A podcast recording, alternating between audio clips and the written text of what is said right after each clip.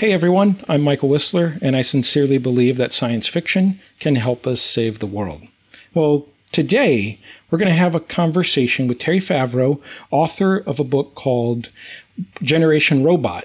And she's going to tell us why we need not fear the robot apocalypse. Or maybe she just is in cahoots with the robots, I don't know. I guess we'll find out. This is Exploring Tomorrow.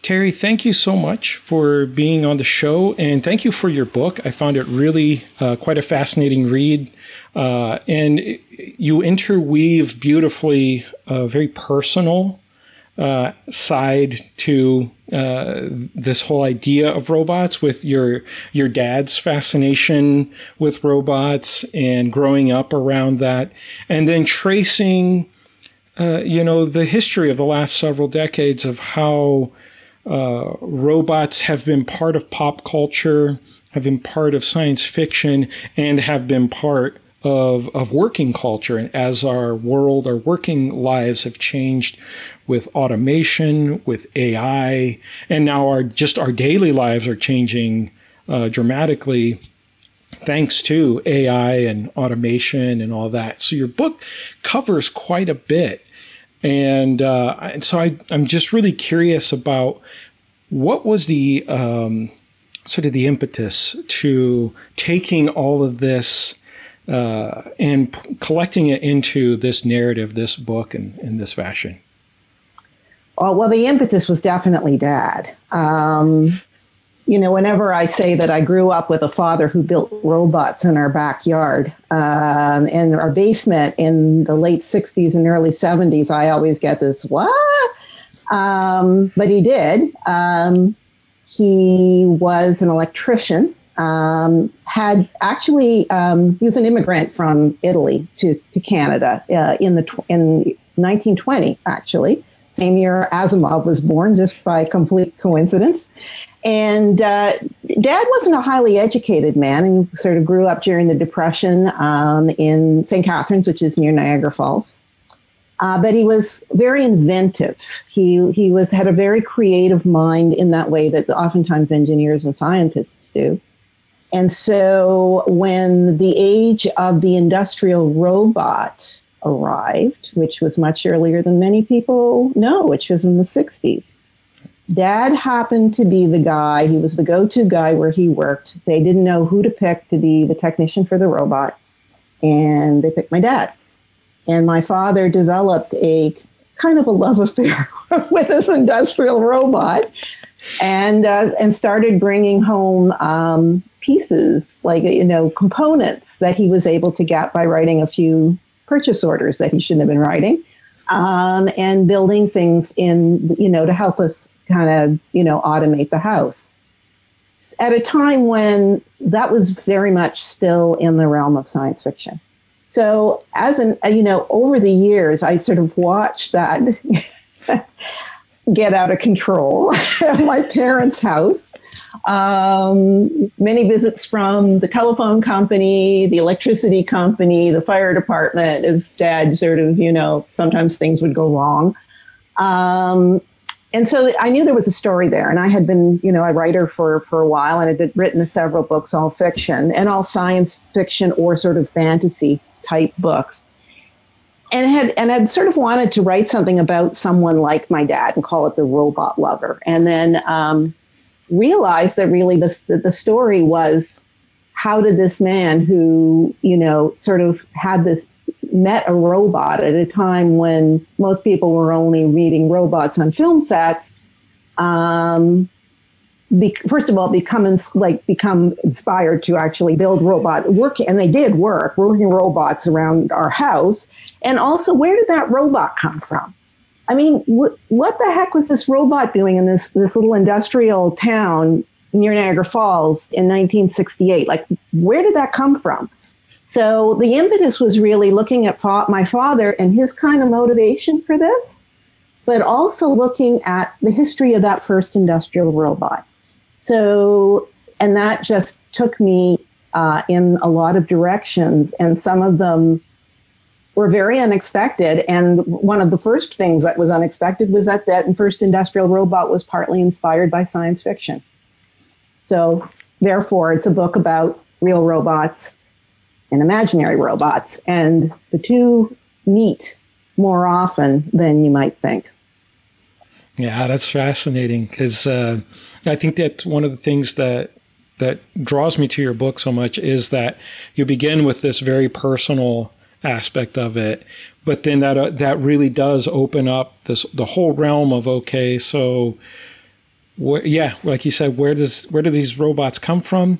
And and I, you know, being a, a lover of science fiction, creator of science fiction myself. Um, And then interested too in, you know, how you bring in, you interweave that sort of cultural awareness of robots and how there's that interplay of science fiction and science reality uh, informing each other uh, in this. And I understand also you you do write science fiction as well. Yep. Yep. So it continues to kind of feed each other here, which is great. Oh, absolutely. I mean, we uh, we were a big sci-fi house, which is interesting, you know, again, through my childhood, which is interesting because my dad didn't read fiction. He was like one of the, oh, I only read nonfiction. He was one of those guys, right? Yeah. And mostly what he read were like, you know, in, uh, what, what did they call them? Heath Kit instructions and popular science was a big one in our house, that kind of thing. We had a copy, I talk about the book Cybernetics, which was one of the earliest books on, on A I. I remember that book in the house. But everyone else in the house, my I was the youngest of four, and everybody was a big reader, and it was all Asimov. Arthur C. Clarke was our god. We loved him. And a lot of fantasy, you know, the Narnia books and, and Tolkien and all that. So, and Um, yeah, I think it was partly in, influenced by my father's real, you know, he was a, he was a tremendous lover of, uh, you know, uh, of scientists and a big admirer of Edison, you know, Edison and, and, and Einstein, you know, so it's, so I think they're intertwined. Um, it was always kind of a, we were always sort of fascinated by technology, by, you know, what was going on with moonshots at the time and space travel. Um, so, you know, they, I think everything fed into everything else in a way, you know. Yeah, that's fascinating. Um, so in, in terms of how science fiction shaped uh, robotics and our understanding of robotics, okay. um, what, what do you see, like, you know, what, if, if you're like at a cocktail party, say, and people are like, oh, so yeah, so what is the deal with, uh, with robots and science fiction? Ha have, has science fiction done, you know, in some ways more harm than good in presenting the Terminator type scenario mm-hmm. and, and the idea of the robot uprising or the Matrix like mm-hmm. thing, uh, or, or has, is actually the net result from science fiction in your perspective been, Uh, for the better, has actually helped robotics along? I'm kind of curious in your take there.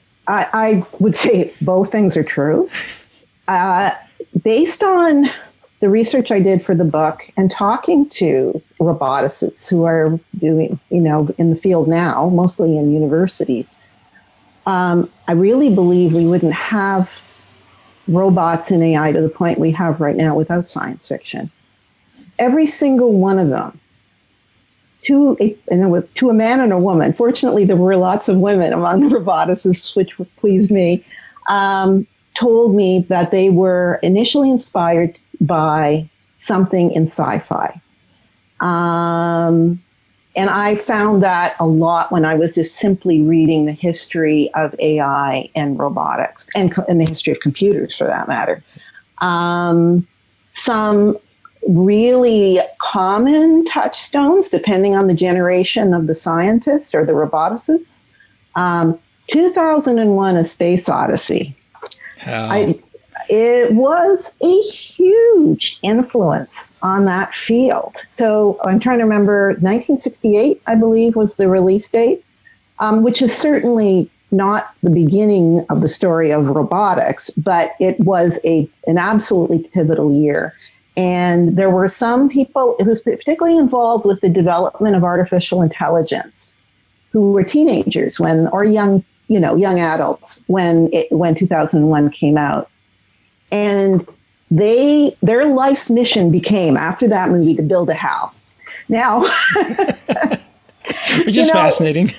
Yeah, I mean, you, could, you know, it's that idea of, you know, we take this for granted now in this in this age of Alexa and Siri, but the idea of an A I who you could communicate with, who could speak, who had a voice, hmm. like something as that we just absolutely think of as normal now, in nineteen sixty-eight was absolutely revolutionary. Not to mention the idea of an A I who, you know, sort of could make decisions, you know, who who had kind of that power to kind of weigh things in the balance, you know, very Asimovian, actually, if you look right. at Asimov's work. Yep. Um, but I think that idea of making an artificial human brain or intellect or intelligence um, absolutely motivated a lot of, of the early, not, I'm not even going to, I shouldn't even call them early, because sixties wasn't early. But to us early, those those people who got into the field then. Another one that came up a lot was actually Star Wars. So the R two D twos, the C three P Os, the idea of these, you know, these helper bots who were were human-like and could communicate and had personalities and could move around and do things um, was very inspirational to people that I talked to, like, for example, at Carnegie Mellon. Who, who do, you know, mobile robots and a lot of ro robotics that really involve sort of day-to-day life. Um, and a lot of, of, of robots, frankly, that help with people who have physical limitations, um, whether it's due, you know, aging or because they're disabled persons. Um, so, you know, that the, the world of science fiction, I absolutely believe we would not be seeing some A I when we saw it to, to the develop to the point that we that it has been. We would not be seeing the the massive push on in, in sort of more humanoid type robots or animal-like robots or even self-driving cars. But that's a whole other story. Right, right. um, if it hadn't been for sci-fi, we wouldn't have mo mobile phones. Um, we're highly inspired, but even by you know the communicator on Star Trek. Right. Um, there, there's, there are strong connections. You know, people don't always think of engineers and scientists um, as being, you know, creative types, like artists, right? Mm-hmm, mm-hmm. The creative impulse, I think, in a lot of them is very similar to being, you know, what we would yeah. think of as an artist. Yeah. Um, they, they, they are very driven and inspired by their imaginations um, and, other, and other things, and other, and which came up again in a lot of interviews. But so sci-fi was critical, um, I think, to to many of them, um, including the guy who actually developed Unimate, which was that industrial robot arm that my dad worked with, which basically was just a, a robot that picked up, um, it could do many things, but that basically picked up a hot part out of a mold and dunked it into a coolant over and over again. Just did this. It was, it was this huge arm. That's, that's all it did, right? Um, that robot was inspired by Isaac Asimov. Fascinating. At a cocktail at a cocktail party, two guys getting drunk at a cocktail party. One one an inventor, the other an, was was an entrepreneur talking to each other in nineteen fifty-six, and you know they get too many martinis, and one of them says to the other, "I got this idea. You know, I got this idea for this thing to use in factories." And the other guy, who was the Asimov fan, listened to him and said, "Well, that doesn't sound like a." And the guy had a very technical name for this device he was coming up. He said, that, that, that sounds like a robot. That sounds like something out of Isaac Asimov. And this was in New York. So Asimov was probably two blocks away writing, right? right. When they had this conversation. And that led to the development of the first Unimate robot, which eventually found its way to this little car plant in Saint Catharines where my dad was, where my dad was like, whoa, that is something way cool. I got to get some of this at home. So, um, so I've, I've given you this sort of, this is the, you know, the sci-fi, you know, really encouraged and, and, and nurtured the imaginations of scientists. But you're absolutely right. The Terminator has much to be held responsible for. And I have had, I have had roboticists say that to me, mm-hmm. that, you know, it's very, it's actually surprisingly difficult sometimes to get interviews mm-hmm. with people in that field because they're used to having people show up and think, okay, I'm going to find out like how they're, what, you know, kind of evil robot they're planning to use to destroy the world, who's going to end up being, you know, like Skynet.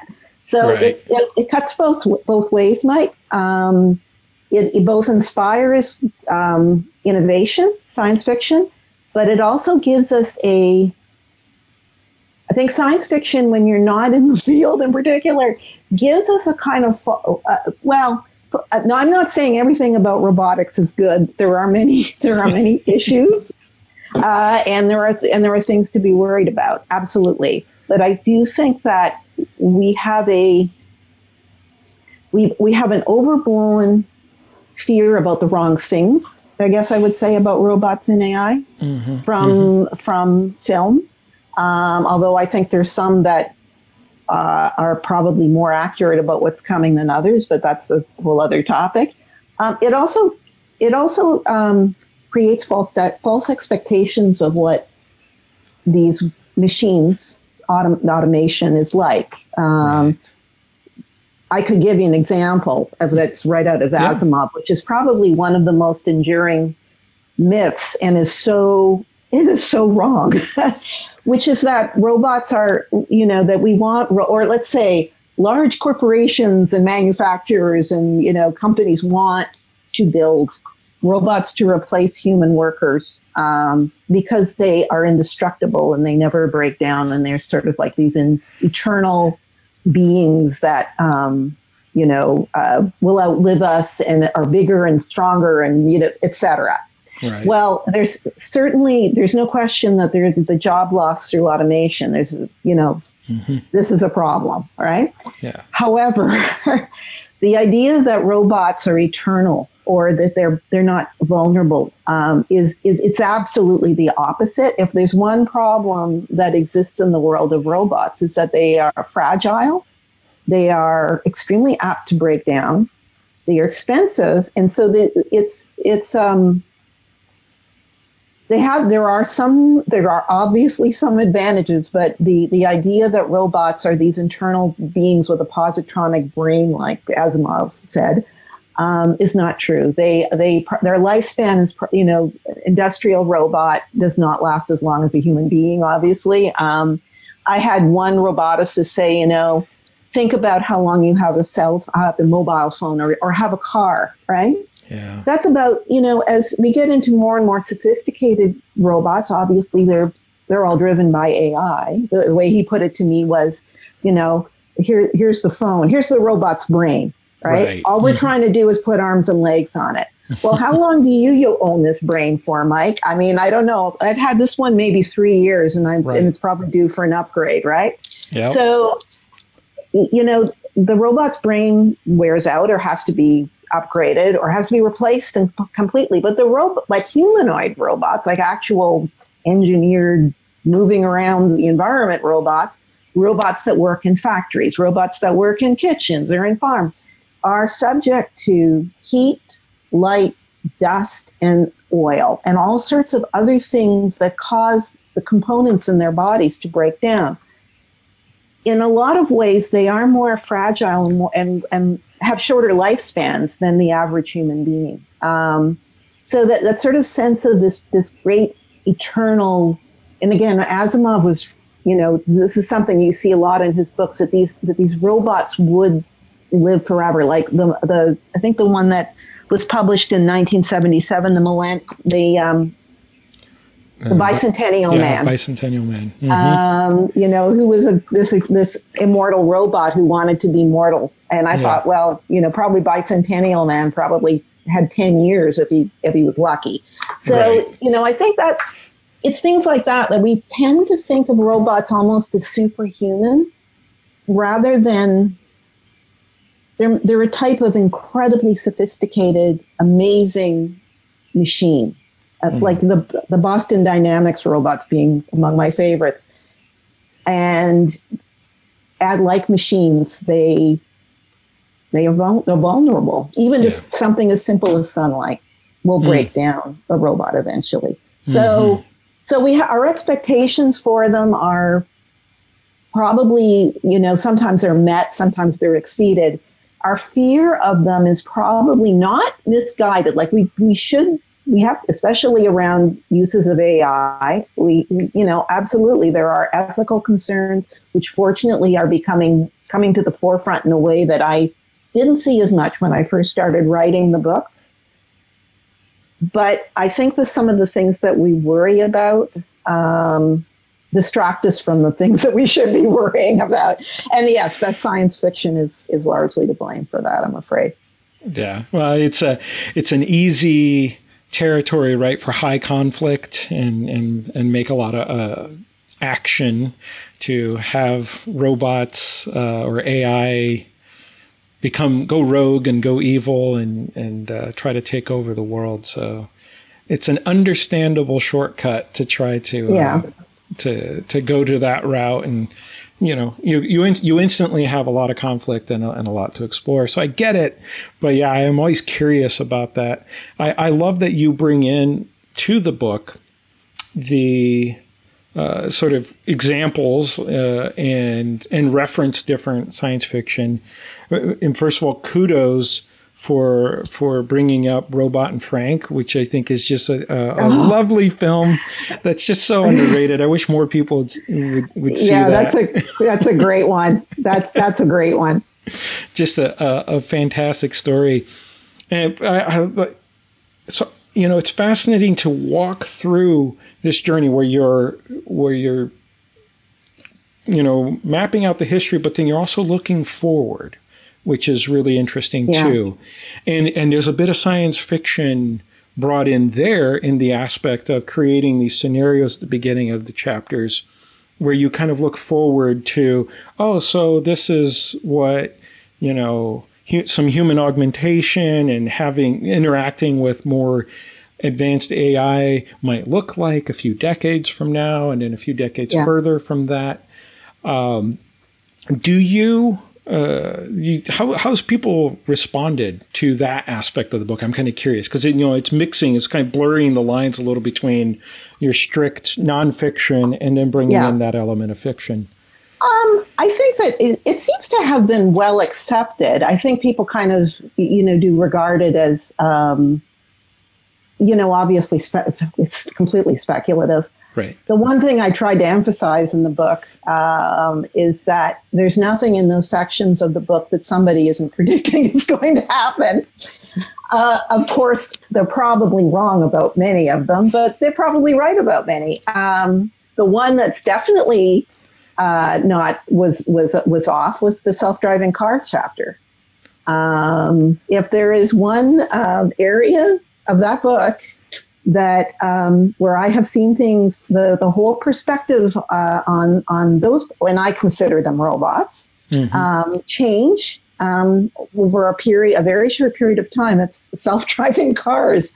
Um, I think that when I started writing the book, the prediction was that we would be able to go into a showroom and buy a, full, a fully autonomous level five self-driving car. In other words, we're not talking about, you know, A D A S systems. This is not just the driver assist stuff that we have in many cars now. Fully autonomous self-driving car. Take your hands off the wheel. It drives everywhere for you. By year, last year, twenty twenty. Right. Not so much. Mm-hmm. Um, and in in what, and there was, I'm going to, to be honest with you, I think what I saw during the time that I was researching the book was, and I'm going to use the word arrogance, about how that problem had been solved. Um, and now it was just a matter of consumer acceptance. Boy, was that ever not true. Mm-hmm. Um, so in my book, I have uh, my husband and I going on a trip to um, to visit friends in, um, in uh, Tenafly, New Jersey. And I can't remember what year it was, but I think it might have been sometime in the next couple of years that we were right, doing I think, this. I think it might have been twenty twenty-five, if memory serves. Yeah, it might have been twenty twenty-five. I can guarantee you that in twenty twenty-five, yeah. um, I'm not going to be going to Tenafly, New Jersey in a, in a fully autonomous vehicle. Um, it's interesting that, you know, whenever some, there's a prediction for when you're going to see a particular kind of robot that's in its infancy right now reach its full potential and be able to buy it, and it'll become part of everyday life.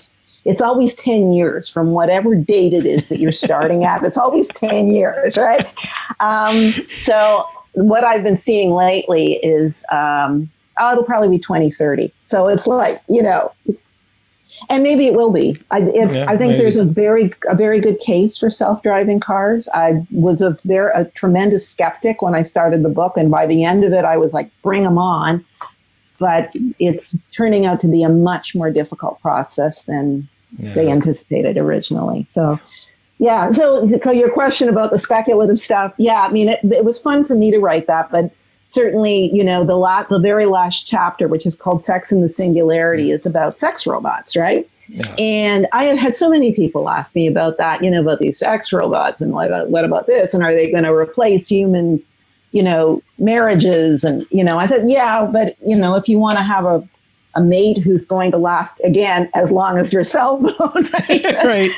Um, yeah, it's great. Um, so that's that's certainly been a, a big topic. And there are a lot of claims being made about about the level of A I that could be used in those sex robots. So it would be like, you know, the kind of personal interactions and conversations could be so much like being with a real person. Um So I think people are kind of horrified and fascinated by that, but there have been a lot of predictions that we're getting there. So in the book, I, I think I placed that at twenty fifty. Mm-hmm. I might still be around uh, as I am in the, as I am in the book. Um, and I think people are were, were interested in that, but a lot of people, I think, read that and thought, oh, it's going to be like this. Well, it, yes. Who knows? Right. But again, like all of those speculative sections were not just me kind of, I did make them up, mm-hmm. but I didn't make, I didn't make them up out of nothing. I always had right. a starting point where someone was very confidently saying, we're going to have a self-driving car that anyone can buy in North America by twenty twenty. We're going to be able to marry a, a robot uh, and have a fully legal, uh, legally recognized Uh, marriage uh, by twenty thirty, like, you know, and people were getting a lot of media, people who've written books, you know, so mm-hmm. I thought, okay, fine, let's take, let's just play pretend and assume that these speculations, that they, you know, will back up with a lot of, um, a lot of research of their own or examples of what's happened in the past in a similar field. Um, let's assume that really happens. So here I am, I'm at a wedding, and I've got a nephew who's marrying a robot, and I'm sort of, you know, in my nineties, and I'm just, you know, I'm scandalized. I'm scandalized, right? Because mm-hmm. a robot, you say, so, you know, it, it, it but it's, but who knows, right? right. It it could happen. I so long-winded no, long-winded answer. No, it's great. I, th- well, I think that, you know, it's fascinating that you're, you're taking that, because I think it's it's a it's a perfect example. Just those those speculative little sections. They're not full fleshed out stories with like a three act structure or anything like that, but they f- serve as, again, a reminder of this way in which science fiction and speculative fiction in general kind of helps us wrestle with scenarios that seem uh, impersonal. Yeah. And, and and begin to bring it into the personal, and also to wrestle with the questions we have around, the ethical questions, yeah. the moral questions, the practical questions of what does this mean to marry a robot, or to entrust all of my driving to this A I computer, or uh, work in that working environment, or or even the aspects where, you know, I, I which I think we're very much headed towards of um, augmenting our bodies. Right? Oh, absolutely. Bring it on, I say. I know, I'm kind of ready for it. Yeah, definitely. My back is not what it used to be. So my knee, uh, my knees, my knees. I'm telling you, I, I, you've probably seen those, and I talk about them in the book. I can't remember what they're called, but they're like exoskeleton. I think they're called exoskeletons. Um, yep. I uh, the most famous example in my in the and the most fun one is in Aliens, when mm-hmm. Sigourney Weaver is is in the. But there are versions of that now that are used um, to help people who have um, you know who've lost limbs, or who have you know who have some kind of physical problem that doesn't allow them to to walk as quickly as they want, or they need some muscular or musculo musculoskeletal help. Um, I've also heard that they're sometimes used in um, in um, settings where people are doing having to do a lot of heavy lifting now, like mm-hmm. in, in factory settings, um, that kind of thing. So yes, the physical augmentation thing, um, where you basically become a, I like to call a centaur, which is, I'm, I'm ripping off Gary, the wonderful Gary Kasparov now, um, who played Deep Blue back in the nineties. And he started talking about, you know, it's, you know, playing rope chess with augmenting your ability to play chess with the robot, so that the human and the robot were like on a team against another human and a robot. And he called it being a centaur. And I think that, um, in my view, that would be the best way for the future of robotics to really play out, is for us to be able to think of them as partners mm-hmm. and as tools. And yeah, I, and I think that's happening. It's happening right now, um, in sometimes in very unexpected ways.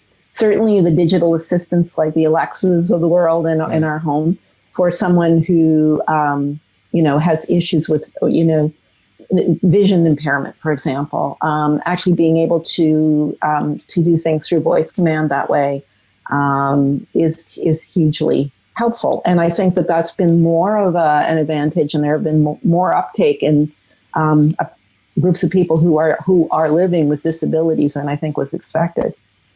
Yeah, yeah, and and I think one of the things that I also really appreciated about your book was this the, the discussion around, yeah, that role of, you know, what is human partnership with A I, the yeah. the whole Deep Blue story, and, and and kind of that turnaround to, oh, actually, maybe there's ways in which instead of human versus machine, we need to think about human and machine and what are, what is possible.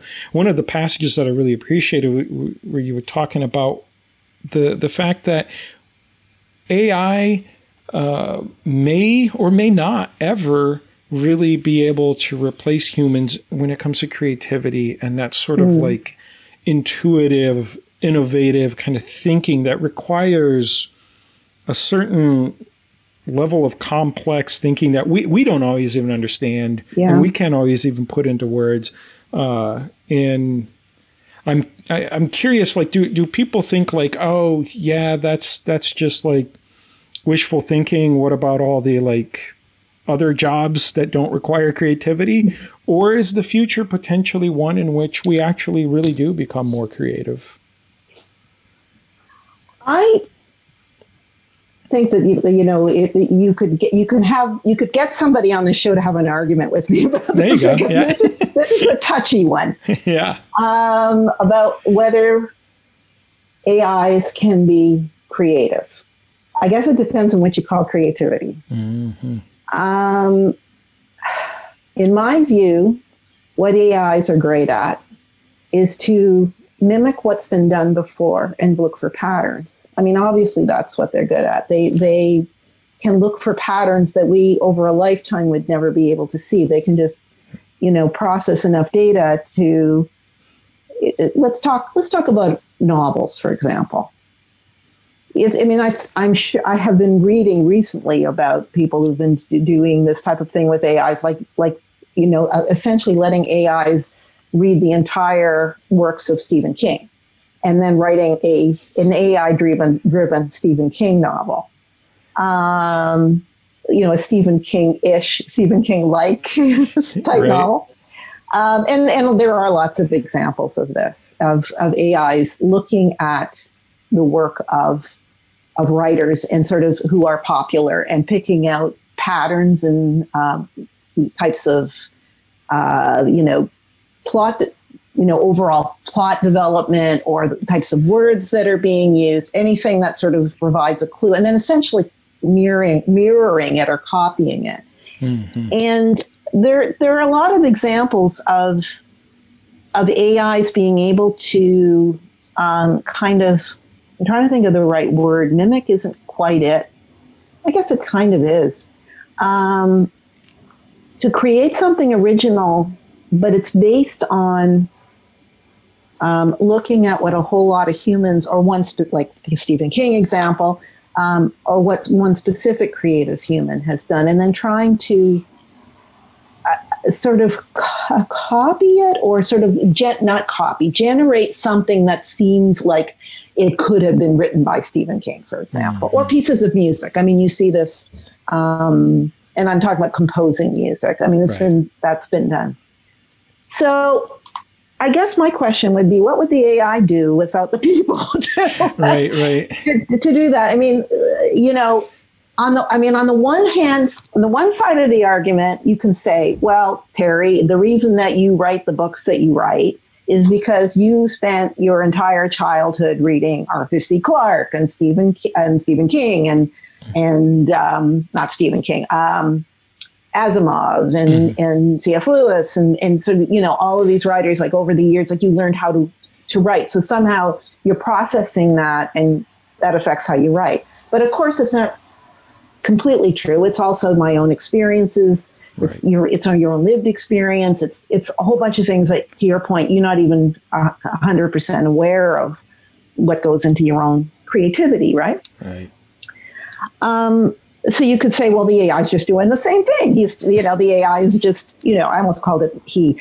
Uh, the A I is, uh, um, uh, you know, learning how to be a creator by looking at what, what other creators do, and isn't that just what people do? And I would say sort of, but not really. The other thing is that you to in, to be true. To, there comes a point in in every culture where, and I think we're at one right now, by the way. So this is really exciting, where there's a big cultural shift, where the stories that we tell ourselves. I mean, there's all the you know the sort of classic stories that have gone on for millennia, but the way that we tell those stories. And the stories that we tell about ourselves and the types of the, the types of stories that we want to hear change because something's happened in the broader world. So to us, in, to so we've had a, um, a common experience, or, or there's been a war. Um, after World War One, you know, books changed. Um, the movie industry, you know, went through you know huge development. Obviously, just coming out of silent films and so forth. And World War One definitely had an impact on the kinds of stories that people wanted to hear and the way they wanted to tell them, because it was a, an, a it was not just a life-altering experience; it was a cultural cultural shift, right? And I think we are going through that right now as we come out of COVID, right? So, where am I going with this with A Is? A Is can follow, but they can't lead. I guess that's what I'm saying. Like, you, you know, it's going to be um, the creators. It's going to be people who write books, compose music, are visual artists, um, are scientists and, and inventors and engineers, and that, that type of creativity too, who are going to be inspired to create different things, but also to tell different stories in different ways. And I think that I can't quite see any, uh, the way an A I brain. I mean, artificial intelligence is is is is like magic, or it, it seems um, in some ways. It's um, it, it's it's an absolutely incredible development, you know, in, in, in, a human invention. But it's not the human brain. It's not. It can't replicate everything that a human creator has been through, and it and I and that thing that. thing called intuition. Um, as I say, I'm sure you could get somebody to argue me down on this, uh, but I don't think you can say it. And an A I has intuition, and I, or intuition, or somehow insight into the zeitgeist, if you want to call that intuition. Mm. Um, yeah. So I, so I think you would, you would see a lot of, we would, I think we would become a very um, static, creatively static. Um, society if we decided to just create nothing and let the A Is write our books, entertain us. Um, certainly A Is are, have a big part in, in growing part in deciding what we read, what we see. Um, as you know, movie studios, book publishers become, music producers, I assume, become more and more risk averse and want to really look at what people want. You know, they, the data tells you that.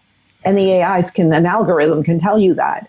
Um, where that's eventually going to net out, I'm not sure. But I think there will always be people who are pushing the creative envelope and give us something new. And it's mm-hmm. that something new the A Is, I don't think I can give right, us. Right, right. So that, again, a long-winded answer. I'm no, sorry. No, that's great. Right? There's a, well, there's a lot to unpack there, which is great. I mean, I, I, you know, I love that you, what you're saying there about A I being really good at recognizing patterns and being able to observe what has been done so far. And then you're talking about, you know, algorithms in the movies and music and all of that. Uh, You know, even when you made that comment about that pattern recognition and just looking at what's been done before and trying to replicate it, I was like, yeah, aren't those called Hollywood studio executives? like See, just... they're, they're the ones who like, uh, yeah, that, no, that's a, and that's a really good point, right? When you, one of the things that, you know, has, again, when I was looking at the book, but it's, I've heard it since, um, is that, you know, A Is could rep- there could be a type of A I that replaces sort of the C E O of a company. Right. Um, and because they can look at the kinds of decisions that C E Os make and, and sort of somehow replicate that thinking process to, um, you know, to, to be the brain of the company, to be the decision maker, the guiding, you know, the guiding executive who's the leader, the leader, right? right? And, um, first of all, I don't think so, and and and I do describe in Generation Robot in one chapter of the in the just before one of the eight, many A I winters, and it was around nineteen eighty. There was a company that actually did try to do that, that charged enormous amounts of money to essentially give you like a C E O's brain in a box into a computer. Um, But I think the reason, another reason that's, so I think it's hard to do that, first yeah. of all. But the other reason that I think you won't see that is because I don't think, like the mu- like the movie executives. So the C E O is going to, I, I think the C E Os won't stand for that. And the movie executives won't stand for that. Like, you know, they don't want to be replaced by an A I. And I, and I, and frankly, I don't think that that's, that it makes sense, you know? Right. Yeah. Well, you make a great point too about this whole idea of, you know, that, you can do all the data collection and you, and you, so you, like you're saying, like, yes, I grew up reading Arthur C. Clarke and Asimov and others and all this stuff, but there is that sense in which we always bring ourself to the creative act. Yeah. And we can't, we can't get a, around that. Uh, we see the world a certain way. We have a certain lens through which we interpret our life and the world around us. And, and I guess that's kind of the question there even. If we bring ourselves to the act of creating something, is there a same or, or somewhat equivalent self in an A I that the hmm. A I would bring to the act of creating that is beyond just the, I've collected all this input? I think you'd have to send the A I, I don't know, I think you'd have to send him, him, no. You know, yeah, Sam, yeah. Why am I doing the him thing? I don't know. Uh, like, I, all A Is are men, right? Yeah, I, I don't why know. Not? It's like everybody always assumed that I was, you know, because I have, my name is is, is gender neutral. At, mm-hmm. at robot writers should be male. So often I get I get that too. Anyway, um, I think you'd have to send the A I off to university and go through Frosh Week and um, and and then maybe backpack across Europe. Or I, I don't know. Like I, I think. I, I think I'm just picturing this, you know, this little yeah, robot, robot like, go, well, going I mean, down the, yeah, the way, yeah, is it? Gathering experiences and having its heart broken and getting drunk and, you know, um, exploring its sexuality. I, it's, it's, you know, I think that's the problem is it's really difficult for, for disembodied A Is to, or even for embodied A Is to kind of have the kinds of, of sensual experiences you kind of need to to tell stories that are meaningful to humans, um, unless, again, you're just kind of echoing. That's what, mm-hmm. I guess that would be a good word, that the A Is are kind of echoing what, what, what they know people want to hear. Mm-hmm. This is the kind of story. These are the kinds of words, that kind of thing.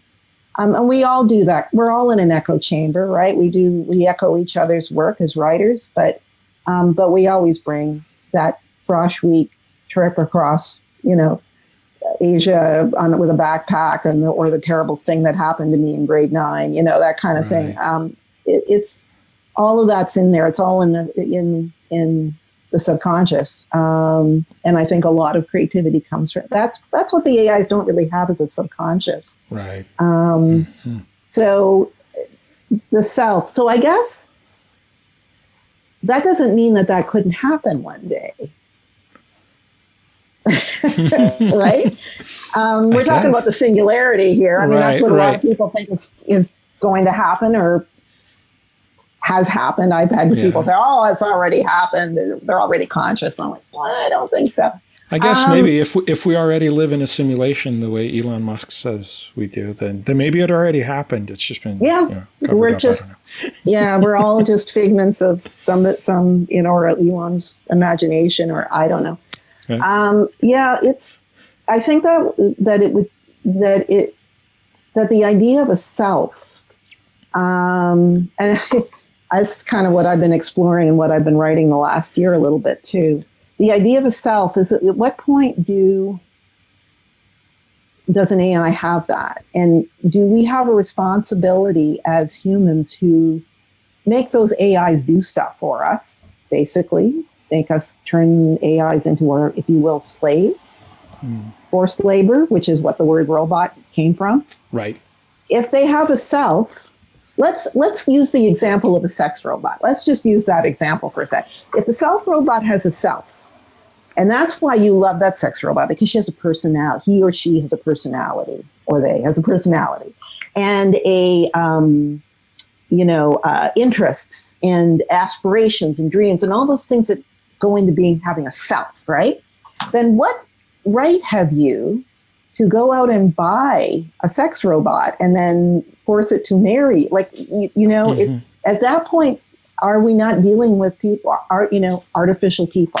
And again, mm-hmm. I think this is a phrase that came out of Aliens, um, right. but uh, they're, that, they're, that they're people, but they're just not, you know, they're ca- not carbon-based people, they're silicon-based people, or you know, so they just become, a, it just expands the diverse nature of what we mean by being a person into, into, robots and, and A I. So is it ethical then to to swear at Siri when you get a dumb answer, but when you ask your phone something, I mean, I don't, right. you know. So the selfhood thing is really troubling, actually, from an ethical standpoint. I guess I would say if, if A Is can have enough of a self to create things, then then they should be allowed to be free and do whatever the hell they want, because at that point they are people, aren't they? Are of a kind. They're like the children, these artificial children that we've created. Um, you know, the, I remember at one point, I, again, I think this happened early enough that I included it in the book, that there were researchers, and I believe it was in Germany, who were investigating a way to make, to allow a robot to feel pain. Mm-hmm. And the, and they said that the reason that they were doing that was that um, it was very creepy in Westworld, right? Right. Um, they said that the reason they they were doing that is they wanted to have to to have some kind of obvious signal um, when the robot was um, breaking down or, or there was a problem. Right. Um, I don't know why you can't just have a warning light, but anyway, um, right. but that, you know, the idea of, of, of, of, of sensory, of having, of actually experiencing pain, right. Um, and being, an, um, and they use that word, mm-hmm. uh, and being an artificial construct, being a robot, and this is a factory robot specifically, um, is, is, is, is creepy. Um, and I think kind of, I almost wonder whether it's semantics, that they that if they had used a different word, I wouldn't right. be reacting this way. But, um, you know, that that sounds like if you create something that makes something, even if it's artificial, feel pain, then doesn't that make you l- something less than human? I mean, aren't you torturing something, essentially? Um, there was a great steampunk book that I read recently. I think it was called The Mechanical, and I wish I could remember the author's name. Um, and it and it, it plays with that very idea of of uh, these sort of steam, steampunk type robots that are kept in in line by the human masters uh, by this little thing in their heads that causes intense pain when they think about disobeying a direct order. Mm-hmm. And that's kind of what we're talking about here. As soon as you talk about selves or selves, um, right. and robots. And it's, I I have a feeling we are going to get to a point when I'm a very, very, very, very old woman and I'm walking around in an exoskeleton. Um, I think we are going to get to the point we're going to have to have that conversation. Yeah. I think it's going to yeah. happen. Yeah, and what I love is that fi- science fiction is helping us look ahead to that conversation yep. and wrestle with it. I just recently had S B Divya on the show, and we discussed her brand new book called Machinehood, which is exactly about um, A I seeking rights, uh, seeking to be uh, recognized and offered machinehood rights, and yep. uh, and they have a whole manifesto and everything. It's you know. And it's a very fascinating concept. And that's one of the things that, like, as I think about how do we use science fiction as a lens through which to run simulations of the future and, like, kind of prepare ourselves and, like, build a better world. Um, I, I love engaging with those kinds of conversations, both from the strictly fiction side, like uh, Divya's book, uh, or from the nonfiction side, like your book, which is looking ahead and thinking about here's how these things are are shaping up and shifting and uh, kind of imagining what the impact is going to be in our world.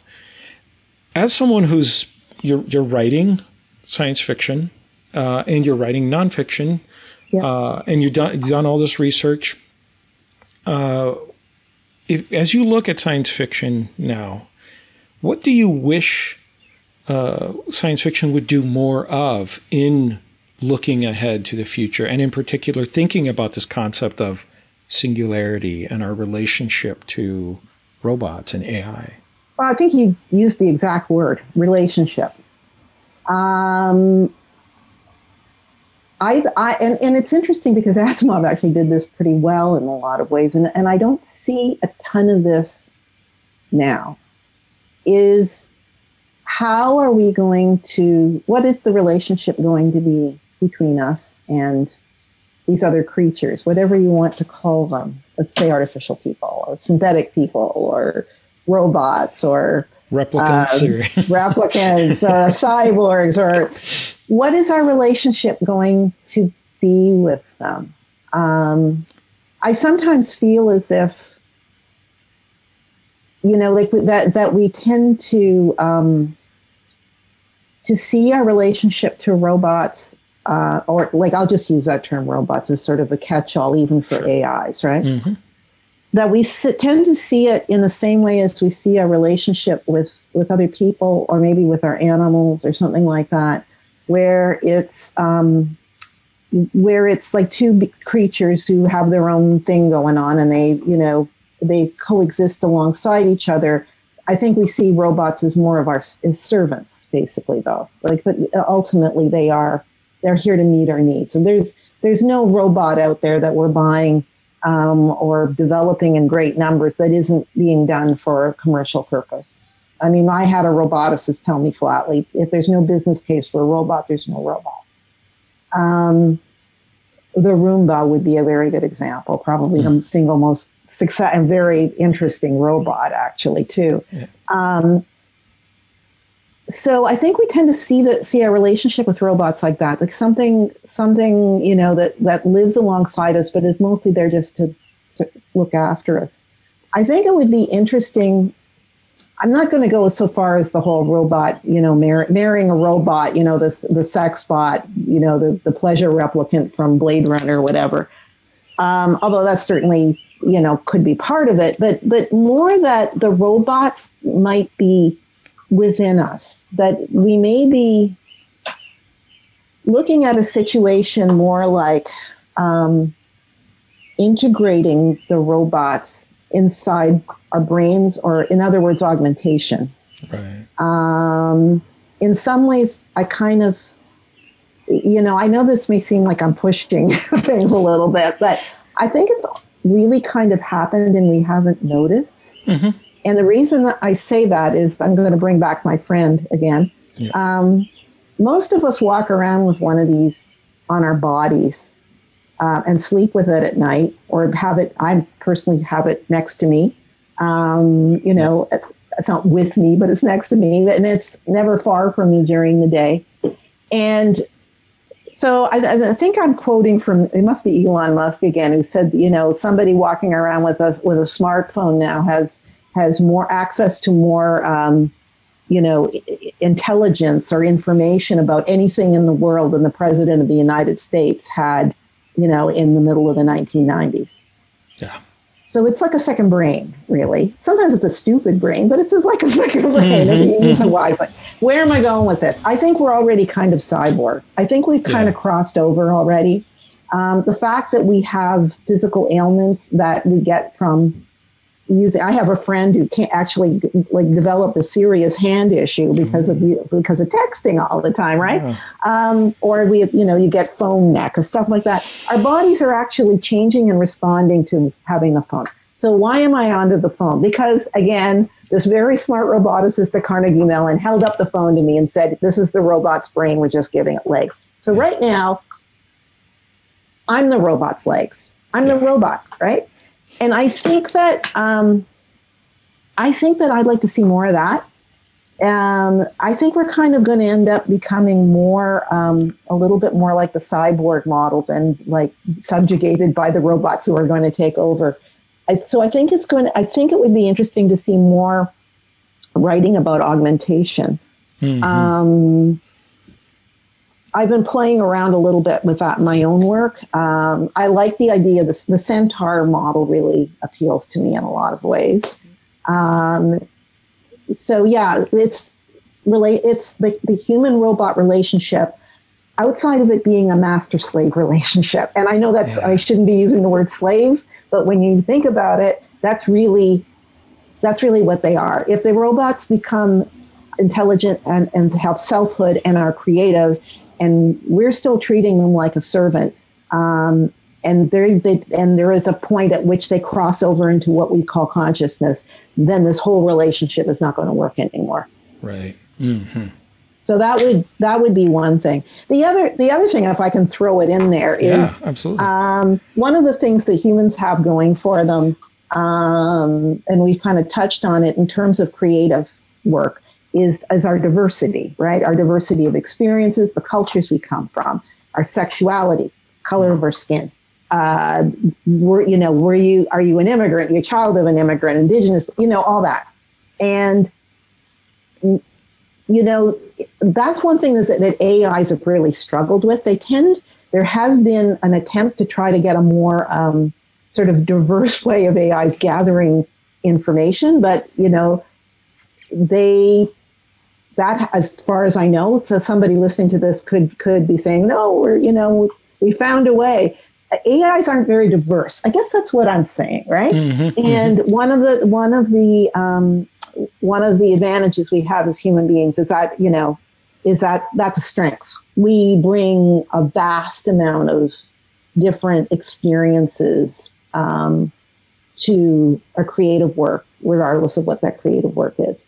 So I, that would be another thing that would be really interesting to see in um, a sci-fi book is um, an exploration of, of a more diverse world of artificial reality, artificial intelligence rather, and, and robots. Mm-hmm. Um, it, you know, and I think that that's, I'm not sure what that would look like, but I would be interested in reading that. Yeah.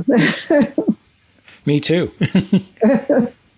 No, that sounds fascinating. And, and, you know, interestingly enough, even some of the, the, the my own writing, uh, my most recent science fiction novel is very much about augmentation. So like the whole idea of human augmentation feels, yeah, very, very close to me. I, I, I love exploring that. I, you know, even as you're talking about, you know, yeah, our phone, we carry it around, we're kind of attached to it. I really do think that, you know, even just the work that's already been done, you know, in the research that I did in, in writing uh, my novel around augmentation, uh, it, you know, the research is, is developing there and the work is being done. And it's just a matter of time to until we finally say, why do why do I have to hold this stupid thing?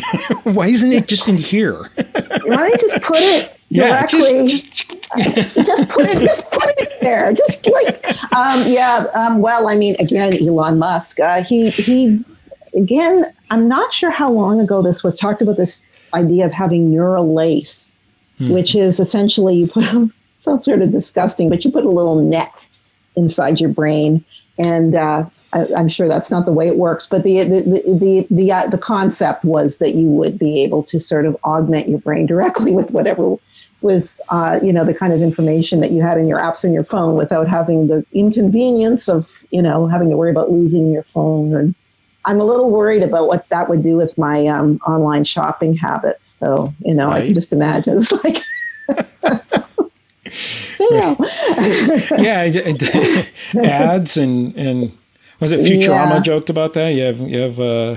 you know, ads in your dreams. Everybody yes. just dreams in ads.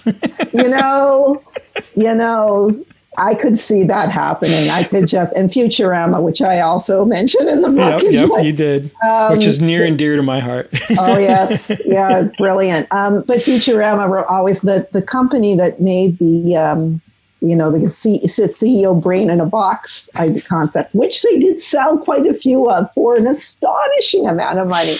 Um, And always just, you know, I kept thinking of Futurama. It was just like the heads, you know, inside those little jars. yeah. Well, there and there. Well, there's even that episode in Futurama where they go to the Hollywood studio execs and they're all robots, and then one of them is just like, "I'm programmed to underestimate Middle America." You know? Like, oh my goodness! But yeah, yeah. So they poke fun at a lot of these aspects as well, but.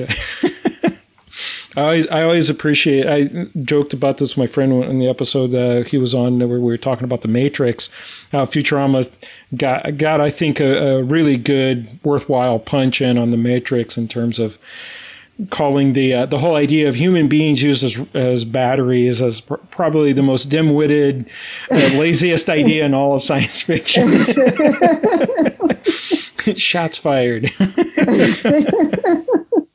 Uh, but it's, you know, it's, I appreciate you, you know, unpacking a lot of these ideas, because I think this is, it is important as we think about where we're headed, and even, you know, as consumers of science fiction, as well as creators of science fiction, about, if we think about what it is that, that science fiction is like programming us towards in some way. Like I get, I get the, um, the, concerns and the fears around mm-hmm. what the future of A I might be, especially when we step back and remember, oh, DARPA's doing a lot of this research, yeah. right? Oh, yeah. You know, so yeah. like I, yeah. I get yeah. the fear yeah. there, because it's, you know, but when we also come into this with the with the understanding that, oh, it's not only DARPA, it's all, you know, there are actually a lot of these other organizations, and and part of their, I guess the the question I have was like, in the trepidation is. Where's the, you know, where's, I guess, the equivalent fear uh, of the commercial aspect, right? 'Cause as you were saying, and this is just true in general of our yeah. economy, right? Yeah. If there is not a business case to be made for something, uh, it doesn't actually exist. And, um, and that certainly, I think, is something that I, I long to see more explored in, in science fiction, is the economic side in many fronts. Right. And, um, and so thinking about that aspect of robotics in particular, and A I, and the fact that, oh, there probably are many other ways we could apply robotics and A I. Um, but there's that aspect of a business case must be made for it first. yeah, well, it's true. And I mean, there's the business case for A I was made I think a long time ago, as soon as people started to discover the value of using data to, to target advertising yeah. uh, and marketing. Um, so I think when, you know, talk about business case, a lot of that sort of revolves around too, the, the, the you know, the humanoid type, I could, I could use that, the sort of the, the, the more engineered robot, because mm. the, the challenges in getting a robot that could, um, you know, move around your house or cook for you or clean for you, um, which there are quite a few institutions and companies working on those kinds of, you know, again, like the next Roomba, for example, you know, that kind of robot, the robot that you go to the hardware store and buy. It's like, oh, yeah, I'm going to use this to, you know, cook dinner for me and clean up. Um, there, I mean, there obviously is a business case for, for those kinds of robots because, um, you know, again, you know, we all love labor-saving devices, but in a world with an aging population, um, you know, if you can get a robot to do to, to do housework that you'd have to hire someone to come in to do for you, um, you know, but then of course that extends into things like caregiving and companionship and stuff like that. But I guess where I'm going with this is I think there's a demand for that. I think there's a business case to be made for it, which speaks to why there is so much work in that particular area. But it's really tough. The engineering behind, you know, I'm always amazed looking at the Boston Dynamics, you know, the big dog and yeah. Atlas and those moving robots.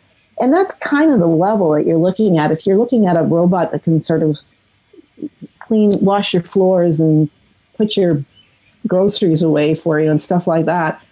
Um, So the yeah, so the business case is there, but man, it's going to be it's going to be interesting to see if that actually plays out. I've seen some, especially in the cooking front. I've been watching that a little bit um, since the book, and um, I don't know whether you're you're following any of the stuff going on with Flippy, the the, the hamburger flipping robot who's no. been making hamburgers in California. Oh, nice. Yeah. So yeah, so the um. The thing that, that makes me pause about this is, is, is I, you know, I don't know whether it's practical to have a cook in your house, a roboticized kitchen. And there is one on the market now, which I talked about in its development days in the book. Um, very bespoke kitchen where it basically does like anything you want. This robotic kitchen will cook for you, apparently. Um, versus what Flippy does, which is basically just a robot that flips hamburgers in a fast food place in California. Um, I have a feeling we're looking at a future with a lot more Flippies and a lot fewer bespoke um, automated kitchens, in part just because of the vast amount of money that it would cost to buy and actually maintain one of those types. I was going to say, kitchens. There's a lot of upkeep to that as well. Yeah, and I think you actually, if I understand the system, and I don't say I completely understand the system, you actually do have to buy like pre-chopped, like everything, all the ingredients have to be prepared to go into that sort of automated yeah. kitchen. So it's not as if you just, somebody is delivering the groceries and putting them in the fridge and the kitchen just does everything else. It's all, there's a lot of prep that has to be done. And it's the same with Flippy apparently too. The system works best if it's always working with humans who are ensuring that the patties are a certain diameter, the heat in the restaurant never goes above a certain temperature, it's never overtaxed with the number of customers coming in. Robots don't do well with unpredictable situations. Robots as we know them, like in factories and things like that. Yeah. Um, so the, the, you know, the business case, um, The business case start is it would look a lot better if there were robots who did have a certain level of consciousness, because um, right now, I mean, they really, the sort of mechanized ones can't, you know, distinguish necessarily between your underwear and a towel, for example, mm-hmm. um, or, you know, they robot vision is not the is is has been the holy grail for a long time. Um, And it's still very difficult for robots to be able to distinguish between two different objects, what they're for and what you're supposed to do with them. So one of the most difficult robots to make, like those household robots, would be a robot like a, a, um, a housekeeping robot for a hotel. Mm. Because every time that robot opened the door of a guest's room, they'd be looking at a different guest's room. And right. It would never be the same twice, right? Because the guests would constantly change and their stuff would constantly change. So somehow that housekeeping robot needs to be able to tell the difference between your bathrobe and um, something that they need to, the sheets that they have to, you know, that have been maybe pulled off the bed or something. It's it's that kind of stuff. So, yeah, yeah. We're, well, we were talking about a business case. It's there's a business case for all that stuff. But at this point, I think humans are much better at making those split decisions between what do I put in the laundry, the commercial laundry, and what belongs to the guest in the hotel. And right. It's still pretty hard for robots to do that, if at all. So, yeah. Wow, that makes absolutely makes sense. Yeah. And and you, uh, so you're working on a book now that's due out uh, next in, year. Yep. Uh, And uh, so I'm intrigued a little bit. I want to like uh, be able to uh, explore some of your fiction, maybe invite you back on uh, oh, sometime to chat. That would be uh, fabulous. Um, yeah, it's, it's it's called The Sisters Sputnik. It's a sequel to a book to, called Sputnik's Children that I wrote. Uh, it was published in twenty seventeen, um, which has, has some commonality with Generation Robot. Um, It, in fact, the, Sput, uh, the sister Sputnik is largely populated with robots at a sort of a tipping point in the near future, very near future, twenty twenty-five, um, when uh, robots are abs absolutely ubiquitous. You know, everywhere they're, you know, this is fairly simple robots doing fairly simple things. And then it turns out that somebody uh, has uh, figured out how to develop a robot, a particularly racist fascist kind of robot uh, that can uh, can send people back where they came from. Uh, it's that old thing that a lot of, oh, man. especially people of color here, that why don't you go back where we came from? So now there's there are there are a bunch of robots that uh, can make that happen, hmm. so they can replace you. So that's kind of it's uh, kind of the it's uh, it's sort of a, ro a fascist robot weaponization of time travel book. Um, oh. So. Yeah, so that's that's what I've been working on for the. It's a bit of an alternate reality book, as is as Sputnik's Children is too. So, um, right. I will I will make sure that you get an arc when it's when it is. Oh, I'd uh, love that! I'd love go. that. So yeah, that would be fantastic. Yeah, and then we have you back on. We can chat about it. Uh, that would be fantastic. That would be uh, great. Where can people learn more about your work? Um, they can go to my website, um, which is terri favro dot c a, um, and they will see um, all my books. Um, so the Sisters Sputnik will be my fourth novel, um, and there are two different editions of Generation Robot, and also available in audiobook and ebook, obviously.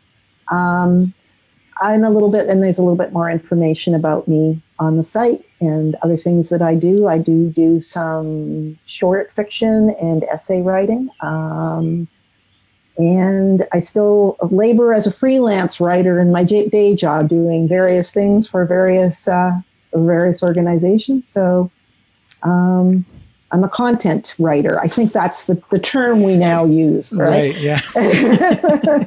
Yeah, I read a lot of content. um, so yeah, so yeah, just go to my website, and um, and I guess I should sh I sh I can show the book. Yeah. This this you can see you can see this is my reading copy. This is the original yeah. copy of Generation Robot, the hardcover, mm. and this is the brand new in twenty twenty, just in time for the lockdown due to COVID, uh, update updated paperback edition with a somewhat less optimistic section on the, the future of the self-driving car. Um, yeah, I mean, I think, I, I hope people do check it out. It's the, one of the reasons it's called a century of science fiction, fact, and speculation is that it actually straddles a century of robotics. Um, and by century, I mean, it starts in nineteen fifty, um, which is the year of the publication of iRobot.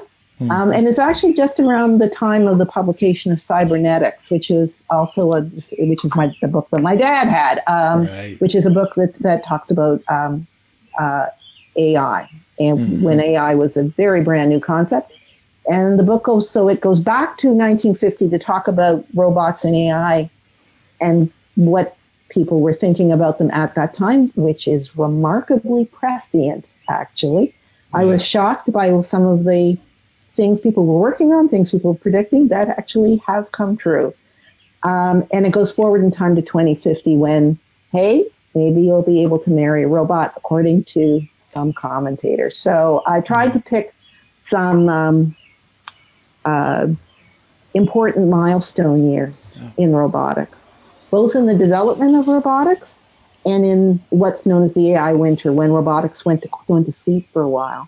And that, those periods of time in the last uh, thirty to forty years when robotics have become very important to A I, have become very important to research institutions and to DARPA. Right. Uh, and then when that money all went away and went somewhere else, and those periods are called the A I winter, those are very instructive periods of time, because you start to see other technologies that developed when A I went into remission. And one of the biggest ones that I talk about in the book, and the ones that I, one I think is really the most fascinating, is the development of the personal computer, which was seen as the exact opposite of A I. It was seen as I A, intelligence augmentation. In other words, more the centaur than the re replacement for the human brain.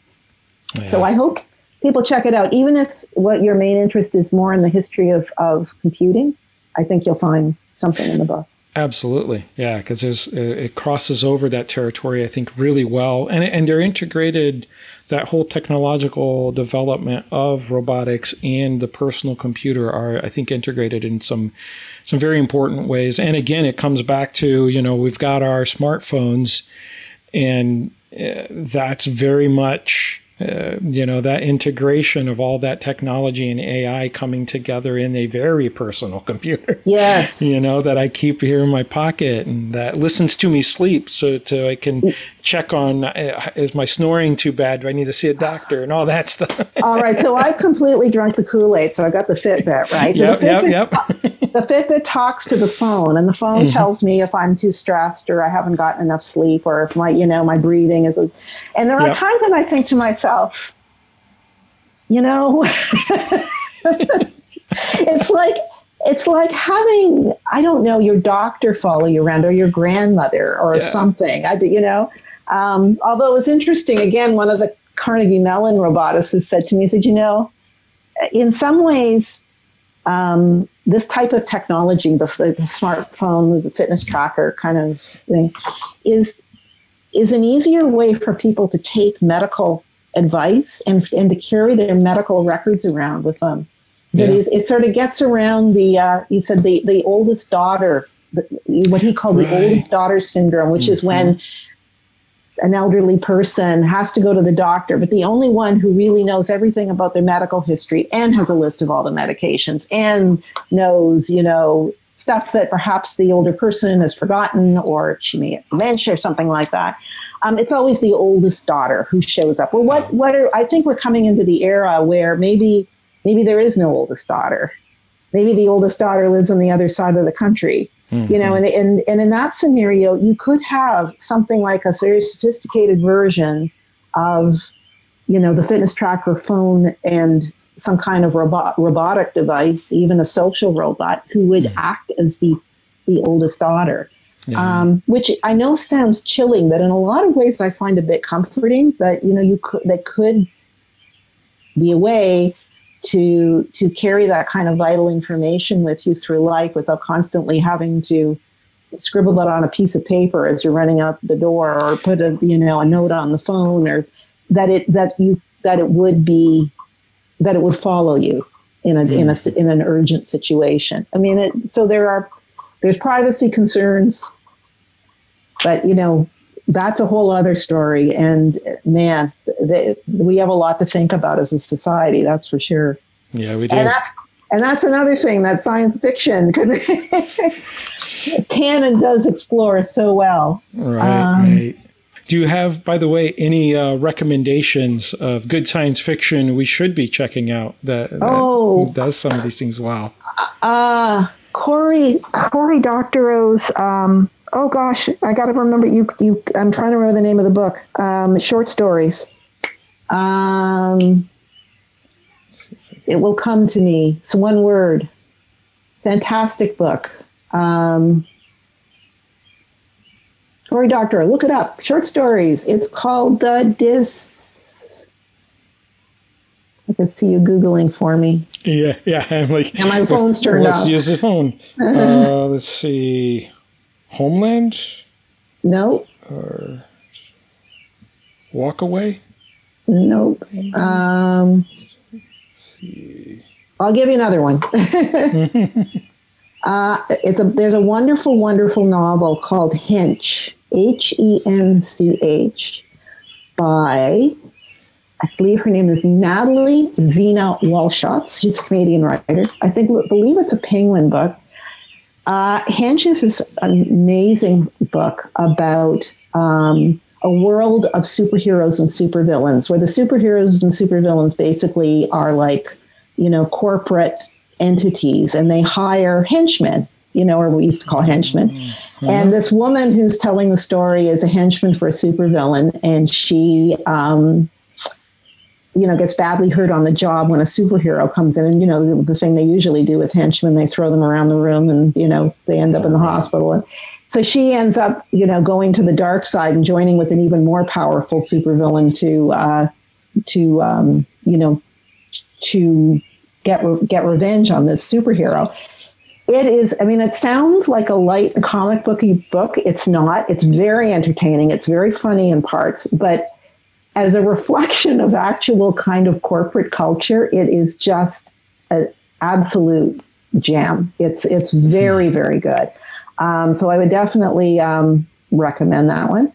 Um, there was one I mentioned earlier, and again, I can't remember the writer's name, called The Mechanical. It's part of a three-part trilogy, um, the steampunk trilogy, mm. uh, in a world of, um, of um, robots called clackers.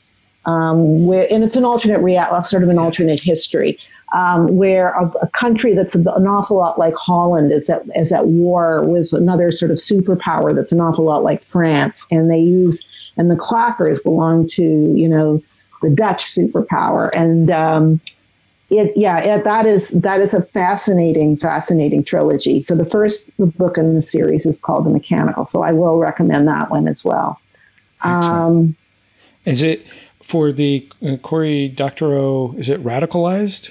Radicalized. Thank you. Radicalized is is, is ter- terrific book, um, speculative fiction, uh, very sharp social uh, critique um, uh, of you know the world that we live in and uh, uses of A I, and I really highly, highly recommend that book.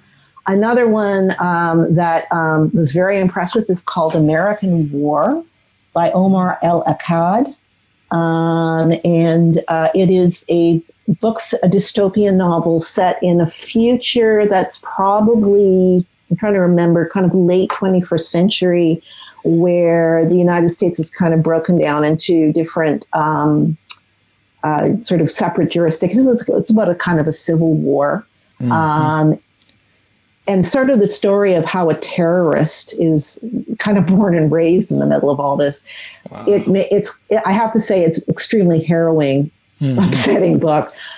It, it's incredibly well written, and uh, you know, it's. I would. I. I really. I highly recommend it. Um, yeah. Gosh, there are so many great books in the sci-fi and speculative yeah. fiction right now. I mean. Mm. Um, It's hard no, to know where to stop, but those I are know, a few right? that, that I really liked from this year. Oh, I got another one I got to mention. Okay. Writer named Jo Walton, J O, um, and she has written so many books that I love, but one, uh, again, a trilogy that goes is not new, um, goes back probably early two thousands, called the Small Change Trilogy. Mm. And these are alternate history books that deal with an alternate history of World War Two, starting with a, with the first book that posits a situation where England makes a separate peace with Nazi Germany and sort of sort, sort of sits out the war and kind of becomes kind of an ally of Hitler's after the war. Um, and it's, it spins out a rather disturbing and yet believable um, Uh, you know, alternate history where um, where England basically did not have that kind of war experience and kind of it was more like the Germans than not right. in that period of time. Hmm. So I, I, it's the entire trilogy is called the Small Change Trilogy. I think the first one is called Farthing, um, Farthing, Halfpenny, and I can't remember the last one. They're all kind of units of a British old time, hmm. you know, British um, monetary system. Um, but th- those are fantastic books. The thing that's really clever about them, too, is that she mixes genres, like a, a classic British spy novel. But again, it's an alternate history of World War Two, the aftermath of World War Two. She's, I think she's brilliant, and she's written a ton of books um, and won, you know, all sorts of sci-fi. I think she's won the Hugo and the Aurora and all everything. Um, but uh, I, I actually, anything but If it's by Jo Walton, just read it. This was my advice to you. Um, but uh, but I particularly enjoy those books, um, and she has newer ones out as well. So um, fantastic, Jo! I love your work. Nice. Um, yeah. Well, thank you so much for joining me for this conversation, and uh, yeah, really appreciate the book. And uh, I've, I've got a lot of awesome things to go check out too, uh, which will okay, be great. great. Um, and I'm lo- looking forward to checking out some of your fiction. Maybe uh, you come back and we can chat some more. Ah, uh, see, check out Sputnik's Children, because yeah. um, the next one's going to be in the same batshit crazy world is what this children is. So it's good to start there. Sounds good. Batshit crazy is right up my alley. So. Terri, thank you so much. It's been a pleasure you, chatting Mike. with you. It was a pleasure. It was a lot of fun. Take care. So that was my conversation with Terri Favro. A lot of fun. I love the recommendations there. I got a lot to check out now.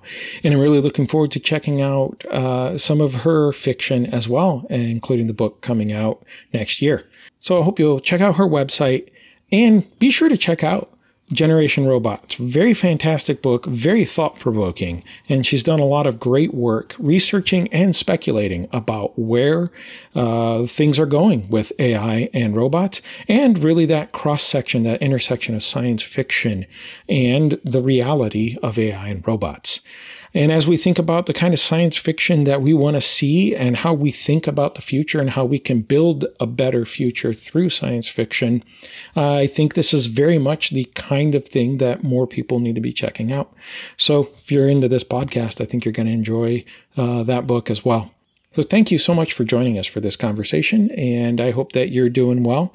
And uh, I look forward to discussing some more interesting things in the future. Next episode, I'm actually going to be uh, talking to Octavia Cade and discussing her book, The Stone Weta, which deals with uh, climate change and the control of data. So I hope you'll join us for that. In the meantime, continue to check out really fun science fiction books and movies and stories, and recommend those to each other, and take good care of each other.